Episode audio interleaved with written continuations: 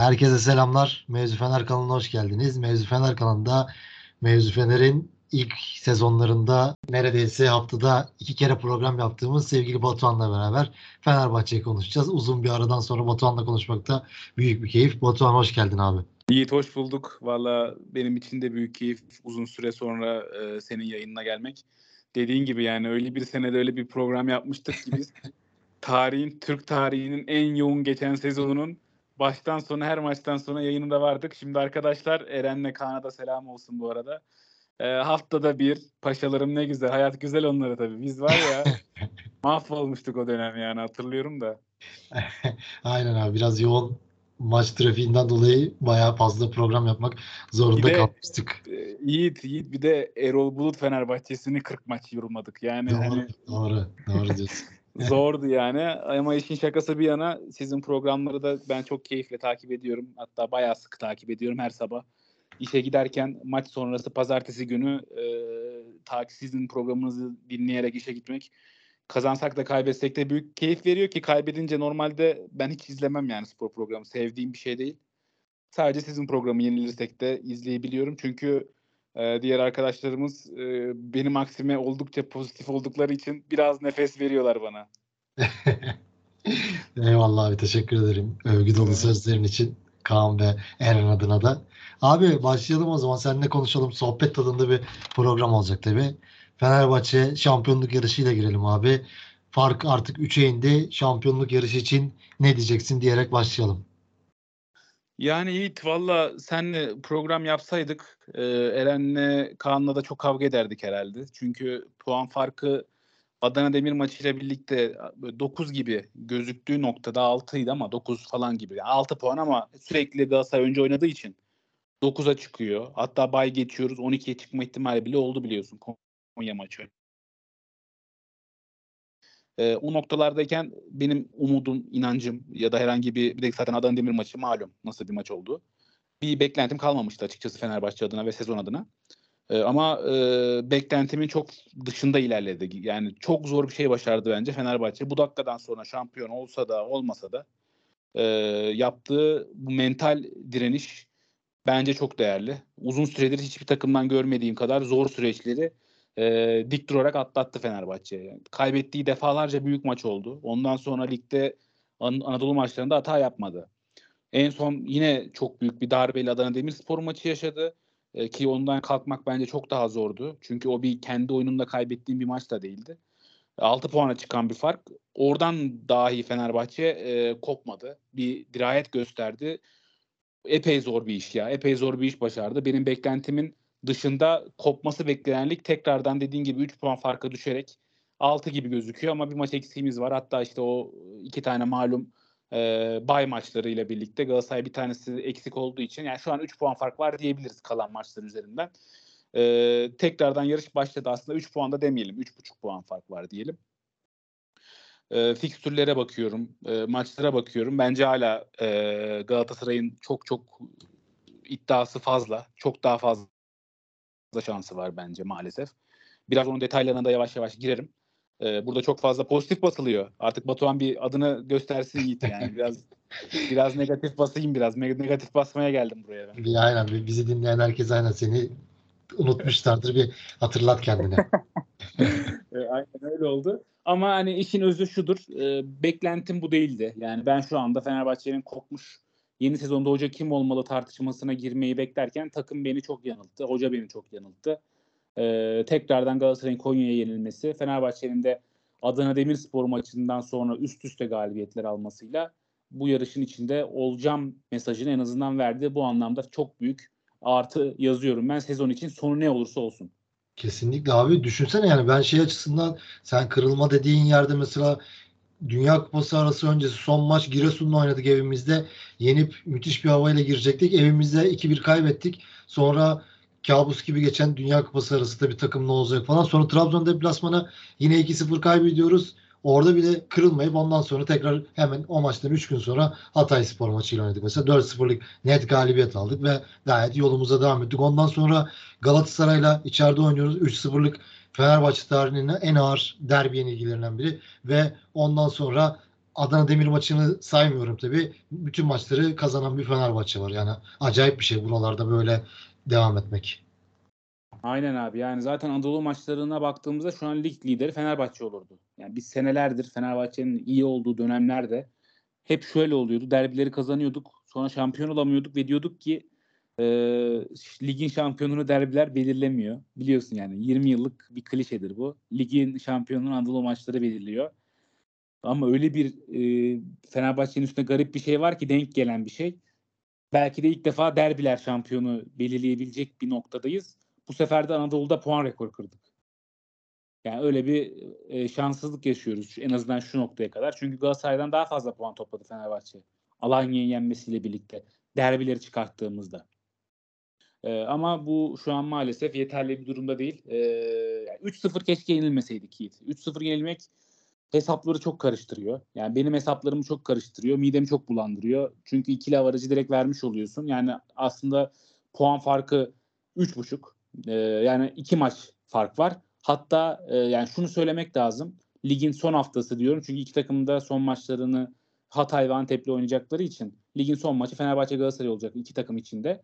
E, ve o maçın arenada Galatasaray'a gidip orada yendiğimizde şampiyon olacağız ya da berabere kaldığımızda şampiyon olacağımız bir senaryo ile gittiğimizde e, ben oradan o istediğimizi alabilmeyi biraz e, polyanlacılık olarak görüyorum. Tabii ki de futbol yani.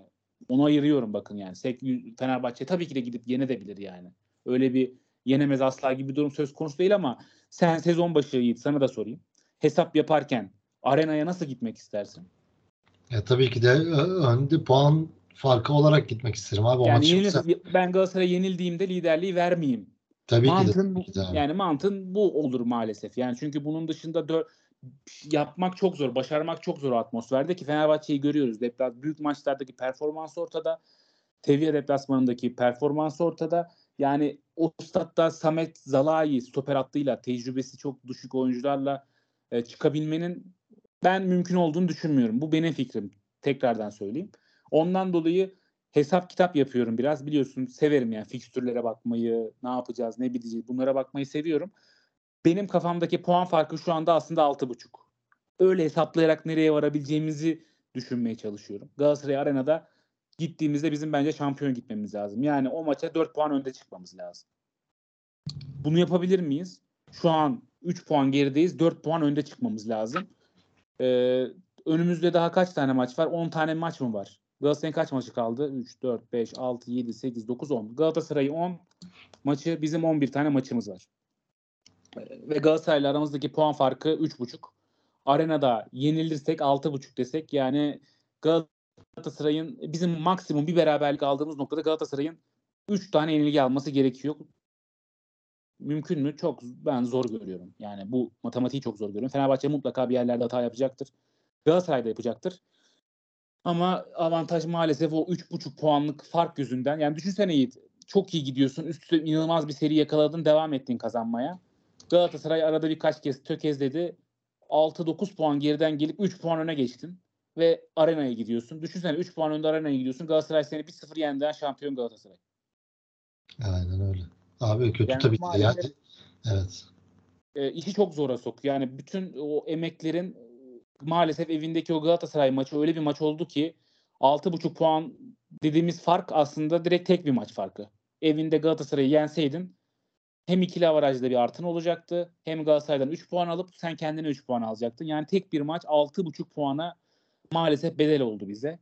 Ee, ama e, bu hesapları kitapları ben yapıyorum ama belli ki takım bunu çok fazla düşünmeden kafaya takmadan maç maç bakmak ki en doğrusu. Çünkü maç maç bakmasaydın e, bu zor yerden çıkmak imkansızdı. Yani 9 puan sürekli Galatasaray önde oynuyor. 7-8 haftadır Galatasaray bizden önce oynuyor bir de maçlarını ve korkunç bir serinin içindelerdi. Konya Spor maçına kadar üst üste 14-15 maç galibiyet. Yani düşün Galatasaray yeniyor fark 9 çıkıyorsun kazanmak zorundasın yeniyorsun 6 9 6 9 6 bir de üstüne bay çekiyorsun. E, 9 puan farkla Galatasaray Konya'ya gidiyor. Yense 12 puana çıkacak fark belki de. Hani bu psikolojiyle üst üste deplasmanlar oynamak bir de üstüne ve oralardan çıkmak e, olağanüstü bir başarı ama buna rağmen hala maalesef sıkıntı çok büyük. Ben bunu şeye benzetiyorum biraz Yiğit. Fenerbahçe'nin Ersun Yanallı dönemi Galatasaray'ın Mancini'nin başında olduğu sezon hatırlıyorsunuz. Evet. Evet Yani evet. Fenerbahçe sanıyorum 10 puan farklı öndeydi Galatasaray'dan. Ee, sonra ikinci yarının başında hakem katliamlarıyla birlikte üst üste Eskişehir ve e, Sivas Spor deplasmanlarında iki maç üst üste 6 puan kaybedip Galatasaray bir anda farkı 4'e indirmişti. Hatırlıyor musun o dönemi? E, acaba şampiyon mu gidiyor mu şampiyonluk falan 4'e inmiş fark derken e, sonra Galatasaray deplasmanda Rize ile berabere kalmıştı. Tekrardan fark 6'ya çıkıp ondan sonra biz arkamıza baş bakmayıp şampiyonluğa yürümüştük. E, burada anlatmak istediğim şey yakalamak bir efor. Yakaladıktan sonra iş bitmiyor ki. Yine tekrardan başlıyor. Yani nefesinin yetmesi tüm sezon çok zor. E, maalesef biz o kredileri tek bir maçla aslında hata da çok yapmadık ama öyle bir derbi oynandı ki Galatasaray öyle bir seri yakaladı ki e, kredini full kazandığın bir ortamda bile kredin yok. Yani hata çok az yapmana rağmen hala hiç hata yapmaman gerekiyor. Galatasaray'ı yakalasan da hata yapmaman gerekiyor. Öne geçsen de hata yapmaman gerekiyor. Nefesin ne kadar yetebilir yarış için? Ee, ben zor görüyorum ama inşallah tabii bu iş o kadar değişken ki biz suya yazı yazıyoruz şu, şu anda. Galatasaray gider Adana Demir evinde kaybeder. Sen Beşiktaş'ı bir yenersin. Zaten bir bakmışsın. Bütün matematik değişmiş. Aynen öyle abi. Yani biz sadece tahminler gelecekte neler olabilir üzerinde konuşuyoruz ama şampiyonluk yarışında ben hala 70-30 Galatasaray'ı önde görüyorum. Bana bunu Konya maçından önce sorsaydın ama 90-10 derdim. Evet. Yani her an değişiyor yani onlar. Bakalım zaman gösterecek. Sen ne düşünüyorsun yarışla alakalı?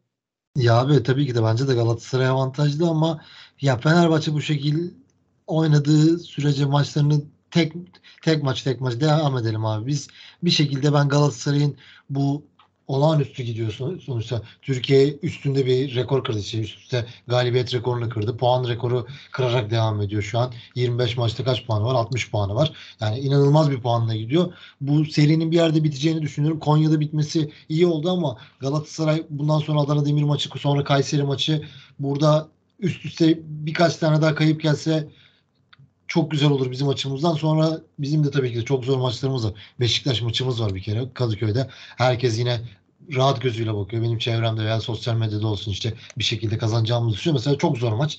Yani birden biz burada konuşuyoruz işte şampiyonluğa şansımız var. Her şey olabilir. İşte tekrar Galatasaray'ı yakalayabiliriz ama birden haftaya bir bakmışsın fark yine 9 olmuş.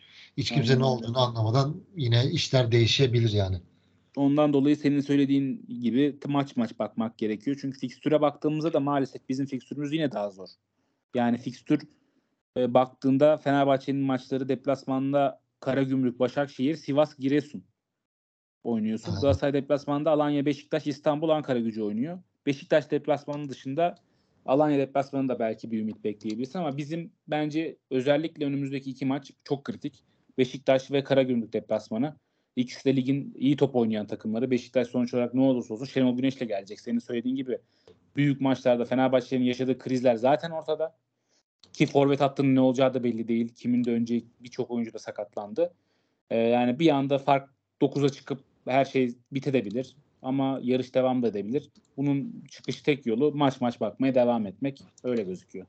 Abi ben fikstüre bakınca şey haftasına çok bizim Sivas deplasmanını oynadığımız hafta Galatasaray deplasmanda Beşiktaş'a gidiyor. O hafta çok kritik ya. O hafta Fenerbahçe Sivas'ı bir şekilde yenerse ki ben çok zor maç olarak görüyorum. Sivas çünkü ligden tabii iki takım düşüyor ama Sivas altlarda yani o küme düşme ihtimalleri de var. Yani çok zor bir maç. O maçı biz kazandığımız anda Galatasaray'ı bence çok büyük bir baskıya sokacağız yani. Bizim o Beşiktaş Galatasaray maçına kadar herhangi bir şekilde Aynen kayıp olmadan gidersek bu özellikle 4 hafta 5 hafta içeride mesela Ankara gücü İstanbul görece Onlar biraz kolay daha maçlar kolay maçlar. bence. Aynen biraz daha kolay. Tabii belli olmaz bu işler de. Yani ka- atıyorum Başakşehir deplasmanı, Karagümrük deplasmanı yani kesinlikle kazanmak lazım yani. Hiçbir şekilde hata yapmadan bu 5 maçı geçersek Beşiktaş maçına Galatasaray'ı bir stresle yollamak lazım. Yollayabilmek lazım.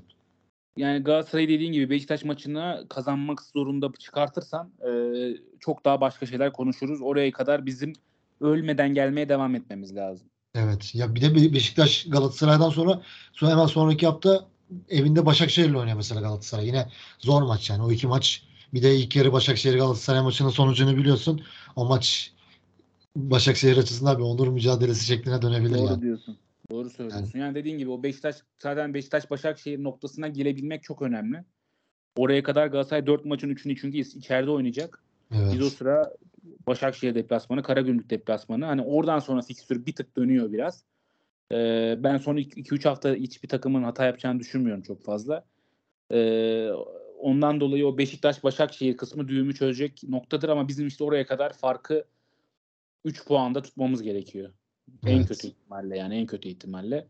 Bakalım bunu başarabilecek miyiz? Ama işin üzücü kısmı Yiğit. Hep söylüyorum. Korkunç bir puan ortalaması yakaladığımız bir sezonu böyle geçirmek çok üzücü. Yani Gal- Trabzonspor geçen sezon bu puan ortalamasının daha aşağısıyla şu anda tatil planları yapıyordu yani. Sezon bitmişti. Doğru. Biz e, 6 puan geride ne olur diye hesap ediyoruz bu puan ortalamasıyla yani. Bu da hem Galatasaray'ın tabii başarısı hem de bizim şanssızlığımız. Peki tabii ki de Jesus'la da konuşmak lazım. Jesus'un performansını sen nasıl değerlendiriyorsun? Ve e, bu sezonu değerlendir. Sonra da Jesus sence işte şampiyon olamadık diyelim, olduk diyelim. Her türlü varyasyonda Jesus'la sen olsan devam eder misin? Senin bir de Jesus hakkında olumsuz yorumlarını da biliyorum işte eleştirilerini de biliyorum. Sen neler diyeceksin Jesus'la ilgili?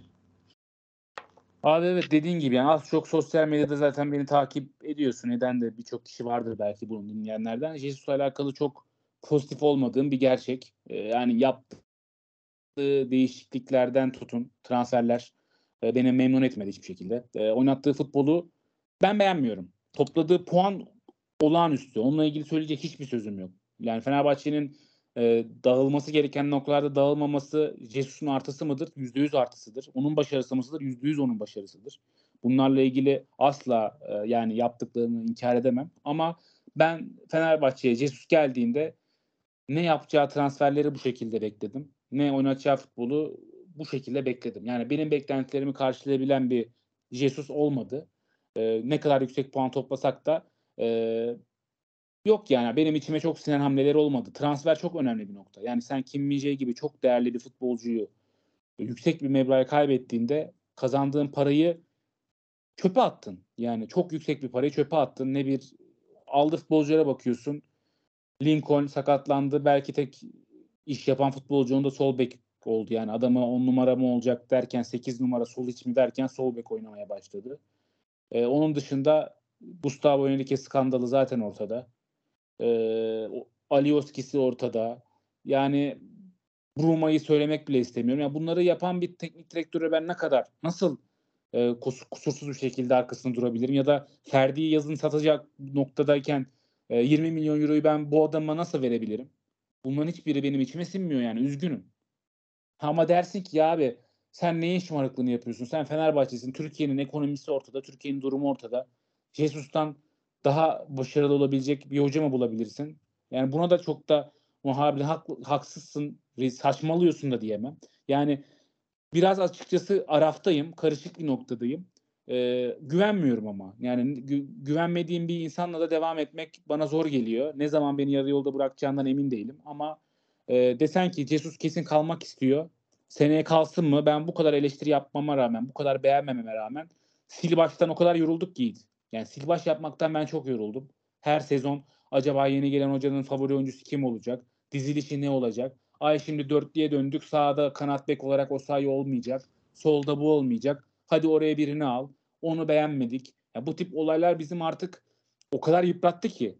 Yani ben Jesus'u beğenmesem de birçok yaptığı işi, sahada oynattığı futbolu beğenmesem de sez, gelecek sezon Jesus'la devam edilmesi taraftarıyım. Onu söyleyeyim yani tuhaf karşılanır. Sosyal medyada çünkü ortalığı ayağa kaldıran isimlerden bir tanesiyim.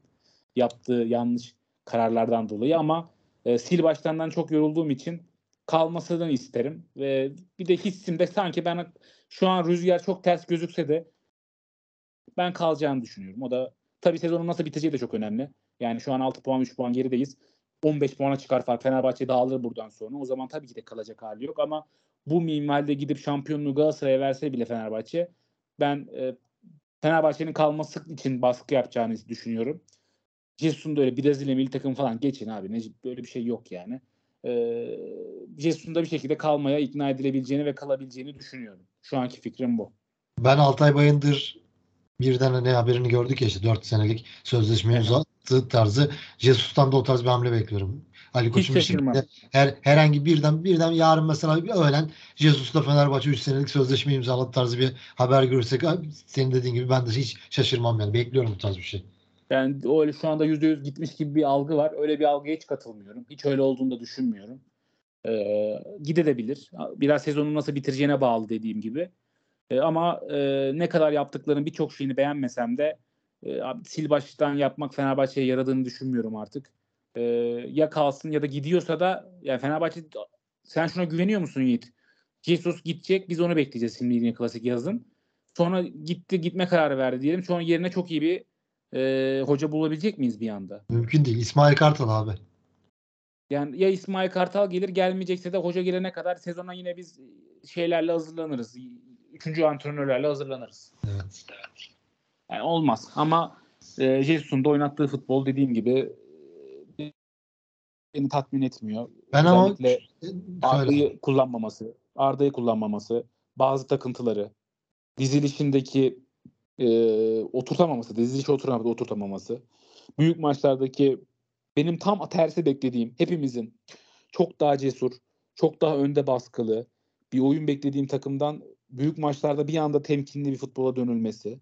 Bunlar benim Cesus'tan beklemediğim, beni hayal kırıklığına uğratan konular oldu. Onu söylemem lazım yani.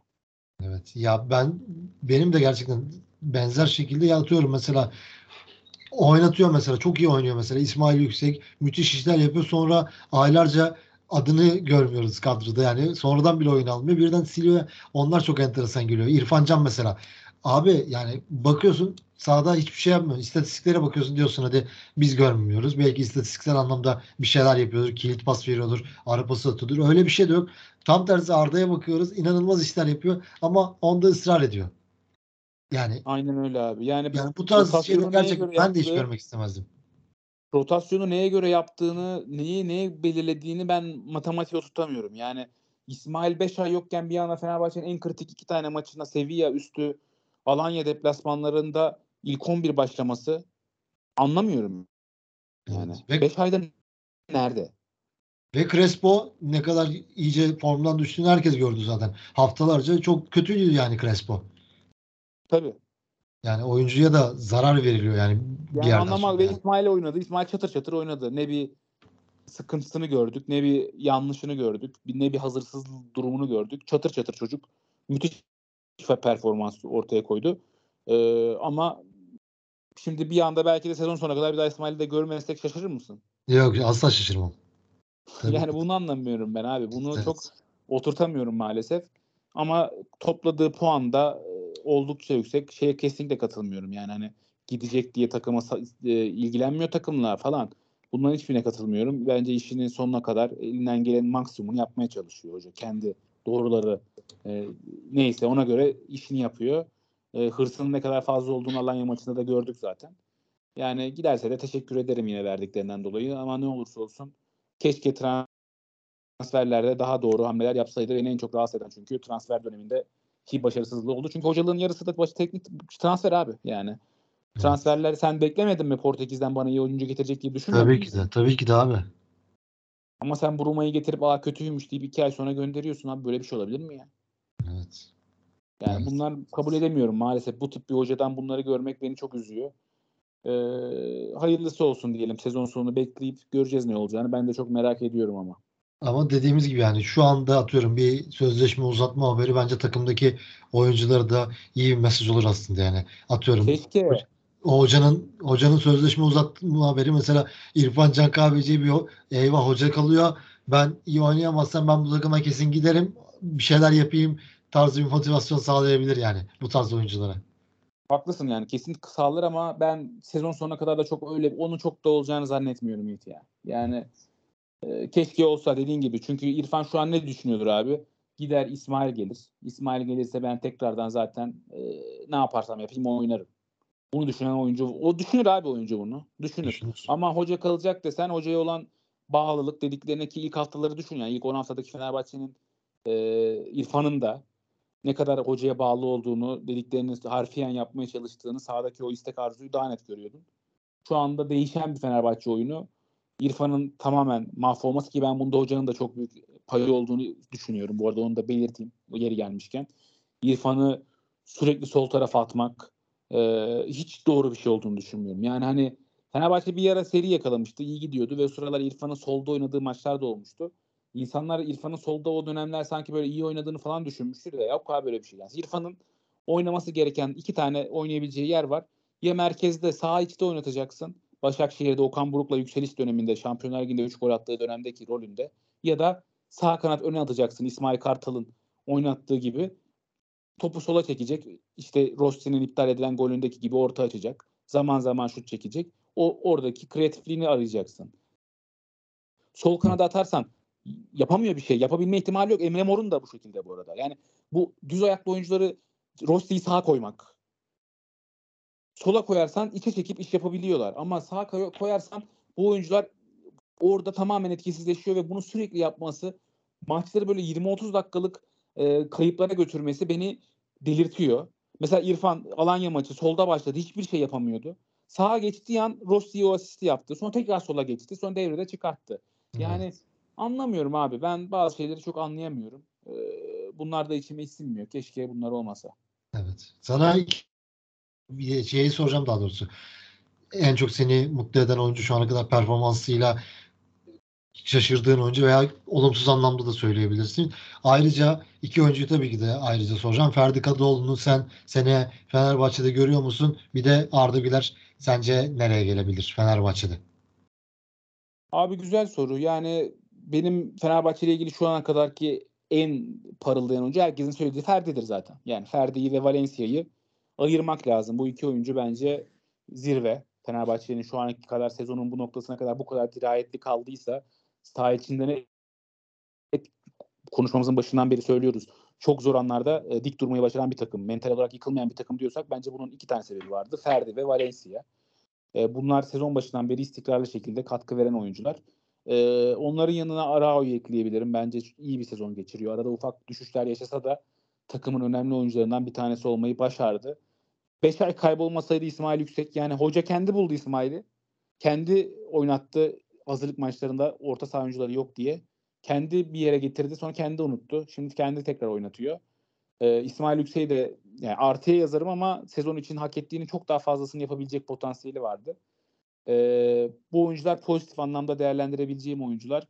Ee, yanına biraz da belki ikinci yarının gelmesiyle ben Samet diyorum abi. Yani çok eksiği var. Çok yanlış hareketler de yaptığı oluyor. Fenerbahçe seviyesinde mi? Bence kesinlikle değil. Yedek bir stoper olur mu Fenerbahçe'nin? Üçüncü stoperi, dördüncü stoperi yapabilirsin. Az stoperi asla olacak kalitede bir oyuncu değil ama şu anda Samet olmasaydı da bence ikinci yarıdaki bu seriyi yakalayamazdık. Ee, onu da söyleyeyim. Yani bence çok artı sağlıyor Samet. E, hakkını vermek lazım. Ki maç maçta üst, üstüne koyuyor. Pozitif olarak bunları söyleyeyim. E, negatif olarak söyleyeceğim isimler Altay Bayındır. Bence sezonun Fenerbahçe adına en kötü futbolcusu. Zaten benim çok fazla güvendiğim ya beğendiğim bir kaleci değildi yani. Ee, yeni sözleşme yaptı. Belki biraz kafasında sözleşme soru işaretleri de vardı. Ee, onu açtı. Belki ondan sonra performansa bakalım. Sezon sonuna kadar ne olacak bilmiyorum ama Fenerbahçe'nin kesinlikle Altay Bayındır'dan daha güvenilir, daha kaliteli, daha e, arkana bakmadan rahatlıkla koyabileceğin bir kaleci ihtiyacı olduğunu düşünüyorum. Abi araya girip bir şey söyleyeceğim. Kusura bakma. Tabii. Tabii, tabii. Alanya maçında Alanya maçında yediği gol ama yani yine bence kepazelik ya. Çok kötü bir gol. Yani abi yani abi orta öyle geliyor. kaleci öyle çıkmaz ya. Abi bak şimdi şunu anlarım Yiğit. Orta gelir tamam mı? O orta içeri doğru kesilen bir ortadır ve kimseye değmediği noktada gol olabilme ihtimali vardır. Alex öyle ortalar açardı hatırlıyorsun. Yani evet. Öyle bir keserdi ki top kaleye giderdi. O zaman konsantreni kaleye giden topa da verebilirsin. Okey. Ama oradan gelen zaten içten dışa doğru açılan bir orta topa yani kimse değemezse top taca gidiyor değil mi? Aynen. Bu noktada top taca gidecek noktadayken sen topun kaleye gelebilme ihtimali olan tek ihtimal rakibin topa değmesiyken onu düşünmeden nasıl hareket edebilirsin abi? Tam bir fundamental hatası. Yani hani bir kalecinin bunu yapması zaten baştan arıza yani. Elden topu kaçırıp gol yese bu kadar eleştirmem. Yani o bir anlık hatadır yapılabilir derim ama oradaki hata korkunç bir hata. Yani taca gidecek topu Ya orada topu dışarı gidecek diye onu izliyor. Ya adam topa değdiği gol olabilme ihtimali tek o zaten ya. Onu nasıl göremezsin? Ya bu tip kaç tane hatası var bu sezon. Ara ara iyi kurtarışlar da yapıyor ama yani şampiyon kaleci Altay mı bana göre hiçbir zaman olmadı. Çok kızan da oluyor bana Altay'la alakalı. İyi yani seveni de destekleyeni de çok. Ama bana göre Fenerbahçe mutlaka yabancı kaleci almak zorundaydı. Almadı. Almayacak da bence. Pes ettim artık ben. E, Altay'la umarım e, başarılı oluruz yani. Onun dışında Altay'ın dışında tabii kötü performanslara gelirsek sezonun bence en büyük hayal kırıklığı Joao Pedro oldu. Yani belki de bizim büyük maç performansımızın bile e, kötü olmasındaki sebeplerden bir tanesi Pedro. O maçları çözmesini çok hayal ettik. Yani İtalya'daki performansı tam o kilit açıcı forvet arkası yetenekli oyuncu eksikliğimizi giderecek futbolcu olarak görüyorduk ama yaşadığı sezon öncesi sakatlık, sonra tekrardan yaşadığı sakatlık e, yani olmadı abi. Şu anda da maalesef traktör gibi. Yani sahada traktör gibi. Dönemiyor bile. Çok üzdü. Pedro beni çok üzdü ve, ve sezonu belki de işte kazanamayacaksak bunun bence hikayesi Pedro olacak. Ee, şöyle demiştim ben sezon başında. Galatasaray Mertens aldı Pedro'yu alamadıktan sonra. Mertens, Pedro kim takımına daha pozitif etki yaparsa e, bence o takım şampiyonluk yarışında bir tık önde olacaktı. O şu ana kadar yani son bölüme girerken açık ara Mertens oldu. Sen de katılıyorsundur herhalde. E, Mertens'in olmadığında da Galatasaray'ın ne hallere düştüğünü şu an görüyoruz. Oradan pay biçer. Yani Mertens bir Pedro performansı gösterseydi Galatasaray şu anda Konya maçında yaşadıklarını çok daha fazla yaşayabilirdi. Fenerbahçe maalesef çok önem verdiği bir futbolcudan bu sezon hiç yararlanamamış oldu. Ve İrfan ekleyebiliriz oraya. İrfan da sezonun başında çok iyi gözükse de özellikle Dünya Kupası arasından sonra e, yine bir anda kayboldu. Niye kayboldu hiçbir fikrim yok. Yani hocası güveniyor mu? Güveniyor. Oynatıyor mu? Oynatıyor. Vitor Pereira varken hoca hadi oynatmıyor kavga ediyordun. Olmuyordu dedik. E geldi şimdi hoca seni ilk günden beri oynatıyor. Kötüyken de oynatıyor, iyiken de oynatıyor. E senin bir bahanen yok. Evet bence yanlış yerde oynatılıyorsun. Ama doğru yerde oynatıldığın maçlarda da bir şey yapamıyorsun ki. Yani İrfan'da büyük kızgınım. İrfan'a çok kızgınım. Ve beni en çok ayak kırıklığına uğratan oyuncu oldu. Benim çok kişisel olarak beğendiğim futbolcuydu ki eski podcastlerimizde de hep savunmuşumdur İrfan'ı. Ama benden artık İrfan'a bir savunma kalmadı. O kendi kendini savunabildiği kadar savunsun. İrfan'la ilgili de söyleyeceklerim bunlar. Son sorun da Arda'ydı. Aynen. Onu sona bırakalım istedim. Abi Arda yani çok genç Yiğit. Bazen biraz fazla bence beklenti var. Ee, Avrupa'da biliyorsun çok fazla maç izliyorum. Yani elimden geldiğince Premier Ligi, La Liga'yı, İtalya'yı yani birçok kişiden fazla maç izlediğimi düşünüyorum Avrupa'da. Avrupa maçları alakalı naçizane. Ee, Arda yaşındaki bir futbolcu çok fazla zaten yok. Yani o yaştaki futbolcunun en üst düzeyde şampiyonluk yarışı veren takımlarda oynayan çok az futbolcu. Bir kere önce bir bunu kabul etmemiz gerekiyor. Bu çocuk gerçekten küçük. Ama daha fazla oynatılabilir mi? Tabii ki de oynatılabilir. Ama mesela şuna katılmıyorum. Sevilla'da mesela çok uzun süre 90 dakika oynadı. Belki 3 gün sonra Alanya maçını kaldıramayacak bir fiziki durumu olabilirdi yani. Bunu bilmiyorum. Hocanın o maçta bir dakika bile oynatmaması bence hocanın Arda'yı sevmemesiyle alakalı değildi yani. Onda da Jesus'u korumak istiyorum. Yani belki Arda o maçta dizini kaldı. Dizi, biliyorsun dizinden kaç defa sakatlandı bu çocuk? 2-3 defa sakatlandı dizinden. Yani gelişim çağında her gün üstüne koymaya çalışıyor ama maç temposu sürekli oynarken de bir anda oyuncuyu da çok ciddi şekilde kaybetme ihtimali de olabilir. Çok kontrollü gitmek lazım. Kesinlikle daha fazla oynaması lazımdı. Onu ayırıyorum ama ana planda şu anda A planda Arda ile e, ilerlemek de bence kolay değildi. Adım adım gelişiyor, adım adım ilerliyor. Bence mesela gelecek sezon inşallah Fenerbahçe'de kalır. Kalacağını düşünüyorum. Bir sene daha bence kalmak zorunda. E, seneye Fenerbahçe'nin gönül rahatlığıyla çok daha fazla süre vereceği, 20 maçları bulacağı bir performans ortaya koymak zorunda. Seneye eleştiririm kim oynatmazsa Arda'yı. Ama bu sezonun hikayesinde bence Arda e, oynaması gerektiğinden biraz daha az oynuyor ama herkesin beklediği kadar da oynayacak fiziki durumu olduğunu düşünmüyorum. Onu da söyleyeyim. Oyuncuyu da kaybetmemek lazım. Çok dikkatli şekilde e, gelişimini sürdürmeye devam etmesi gerekiyor Arda'nın. Abi peki bir fazla mı biz dikkatli olmamız gerektiğini düşünüyoruz Arda konusunda? Bazen ben bunu düşünüyorum. Çünkü atıyorum Saka mesela bu sezon Arsenal'i şampiyonluğa taşıyor. İnanılmaz bir futbol oynuyor ama 17-18 yaşında bakıyorsun istatistiklere Saka Arsenal'de 40 maça çıkmış. Premier Lig'de. Yani onlar oyuncuyu korumak istemiyor mu ya da Arda biz fazla seviye mi görüyoruz Arda'da? Abi yok yani yani sadece fiziksel mi olay? Yani? Fazla seviye Abi ben fiziksel bana göre fiziksel ama yani şöyle Saka örneği verdin. Ee, abi Saka zaten fiziksel anlamda Arda ile siyahi bir futbolcu başta. Ee, yani onun fiziksel gelişimiyle bir beyaz futbolcunun genç bir beyaz futbolcunun gelişimi e, aynı seviyede olmuyor. E, yani ondan dolayı Saka ile karşılaştırmak biraz bence doğru olmaz. Yok yok ben sadece ya, yaş Anladım anladım. Yaş olarak diyorsun. Abi yani Bellingham var mesela. Yani oynuyor ama Bellingham anomali. Fizik olarak bir anomali yani. Adam canavar. Ee, Arda gibi mesela bence Liverpool'da Elliot var. Harvey Elliott'ı sayabilirsin. O tip bir oyuncu. Hem fizik olarak da e, Arda'ya benziyor. O da mesela çok fazla sakatlık geçirdi zamanında. E, ki Arda'dan Arda daha küçük Harvey Elliott'tan. E, abi Arda'nın yaşadığı bir kere çok ciddi bir diz, bir kere diz sakatlığı yaşadı. Bu sezon yırtık yaşadı. Bak kemiklerde stres sıkıntısı yaşadı. Ya bu bu çocuk ara ara sakatlıklar da yaşıyor yani. Millet biz Fenerbahçe kulüp olarak çok fazla açıklamadığı için sakatlık mevzularını biz yani çok takip edemiyoruz ama bu oyuncu sakat olduğu dönemler çok oldu yani. Dikkat etmekten kastım bu arada şu. Tamamen fiziki olarak ben e, dizlere binecek yükün falan bu tip yüksek seviye maçlardan sonra üst üste oynayabilmeyi kaldırabileceğini düşünmüyorum. Ama belki sen haklısındır.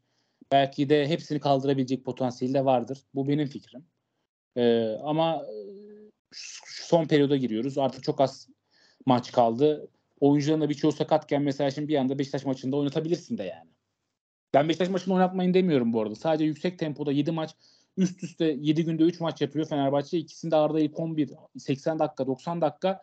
Bunların da biraz oyuncunun çok fazla üstüne gitmek olduğunu düşünüyorum. Abi daha 2005 doğumlu 18 yaşında bu çocuk ya. Evet. Harbiden 18 yaşında yani. Daha 18 yaşında yani. Doğru. Hani Saka oynuyor diyorsun eyvallah. Ama yani Arsenal Saka'yı oynatırken Arsenal ligin onun 15.siydi, 13.süydü. Yani yarış içinde de değildi. Ee, yarış içinde olup da ben biraz bakmıştım geçenlerde. Bu kadar genç oyunculara şans sadece yani şampiyonluk yarışı bile değil. Avrupa'nın üst düzey liglerinde Arda yaşında sürekli 11 oynayan futbolcu çok az. Yok yani. Ama olacak da birkaç sene içerisinde e, Arda da daha fazla oynamaya başlayacağını düşünüyorum. Bir çok büyük bir problem görmüyorum yani Arda'nın az oynamasıyla alakalı. Umarım daha çok görürüz ve Fenerbahçe'de görürüz abi seneye mesela Zaten. kalacağını düşünüyorum ben yani Arda'nın. Evet. Seneye çok daha fazla oynamak zorunda. Zaten oynayacaktır da. Peki Ferdi için sorduğum soruya kısa bir cevap versen. Sence Fenerbahçe'de sene kalacak mı? Abi hiç düşünmüyorum. Yani ben artık Napoli'nin alma ihtimalini de yüksek görüyorum. Muhtemelen şimdi Kim Mijesi, Osimhen'i satma ihtimalleri çok yüksek. Herhangi bir herhalde birini belki ikisini. Ellerine çok yüklü bir para da geçecek. Ee, sol bekleri de yaş yaşı yüksek bir futbolcu Napoli'de. Ee, Napoli'nin zaten radarında Fenerbahçe Napoli bağlantısı da ortada. Genelde hiç mutsuz olmadılar Fenerbahçe'den aldıkları futbolcularda. Napoli olabilir. Brighton'ın adı çok geçti. Yani Ferdi'nin ben artık gömleğinin yani Türkiye Ligi'ni açtığını düşünüyorum. Abi yırtıldığını düşünüyorum yani. Çok zor. Çok özel futbolcu. Abi, abi acayip bir temposu var. Ben anlamakta zorlanıyorum yani.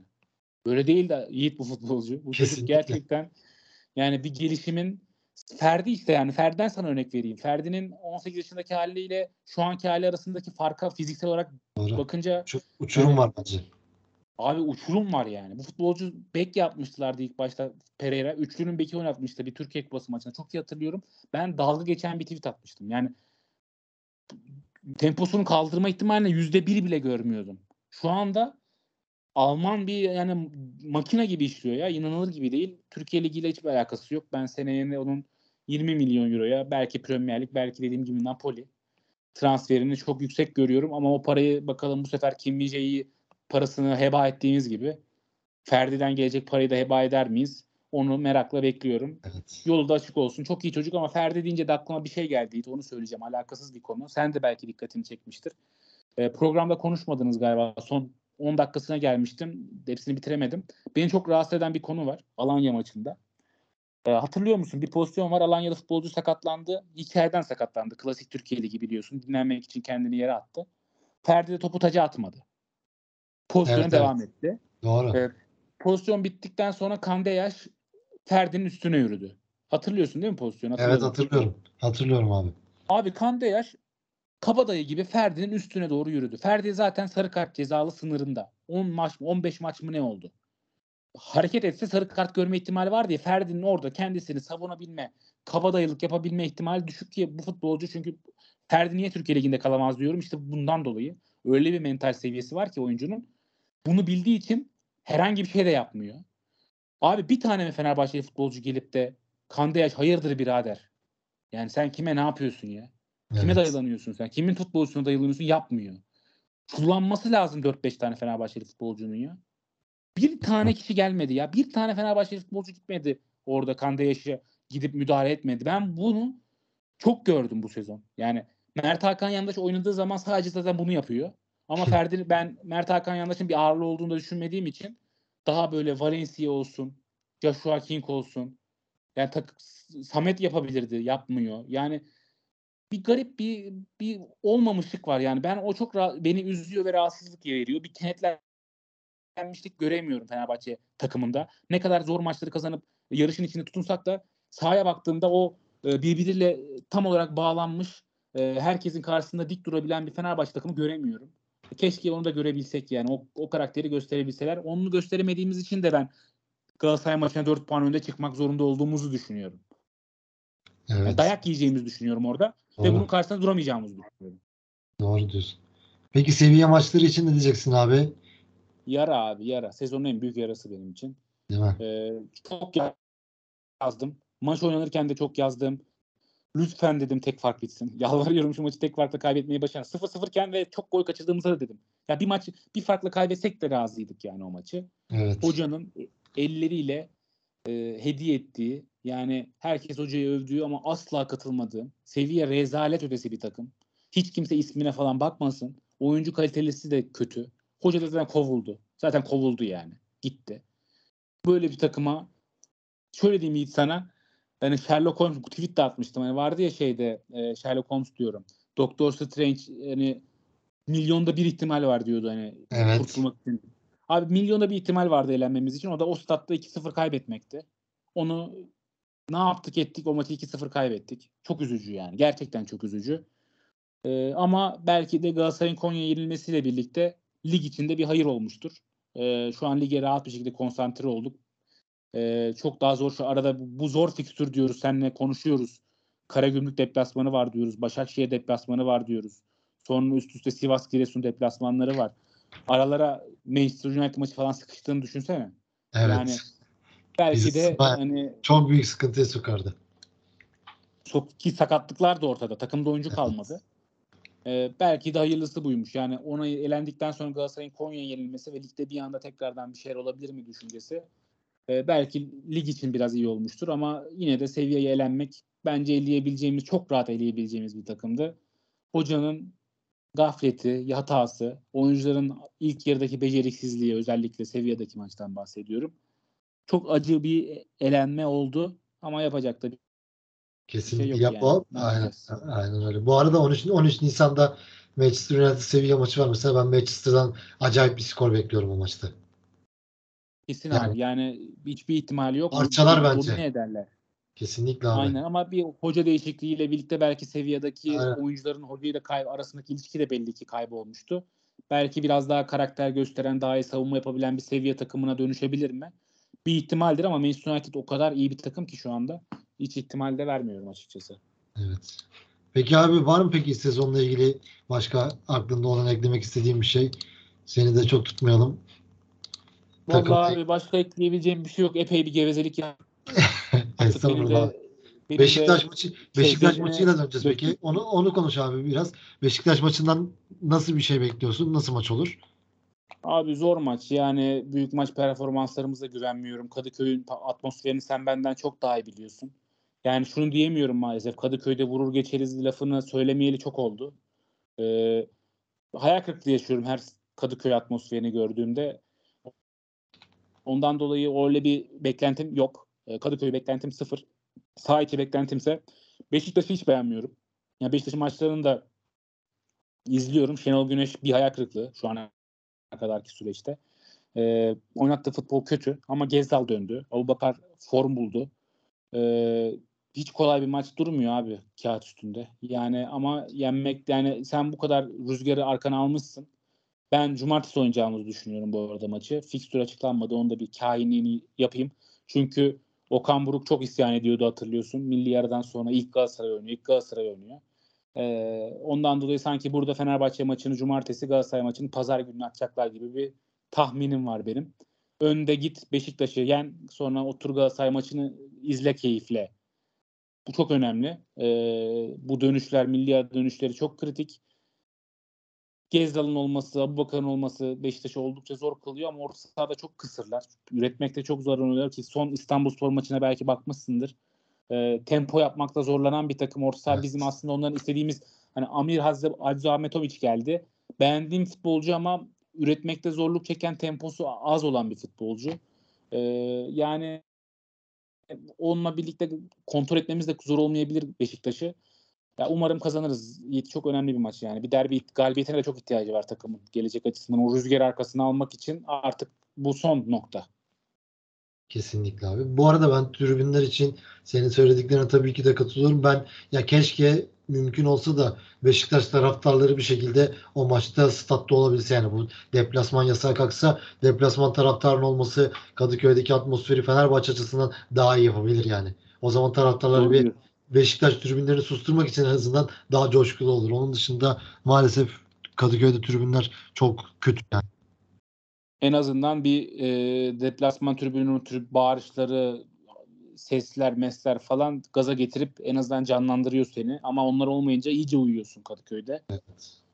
E, stat çok fark ettiriyor abi. Yani Galatasaray stadının özellikle özellikle o tribünün sahaya yakın olduğu alt kesim Fenerbahçe maraton alt, Feneryum alt diye nitelendireceğimiz kısımlar e, Galatasaray'la çok fark yaratıyor abi. Yani Galatasaray oraya orada çok daha başka bir atmosfer. Çok daha farklı bir baskı kuruyorlar ama Fenerbahçe'de o tarafta çok büyük eksiklik var.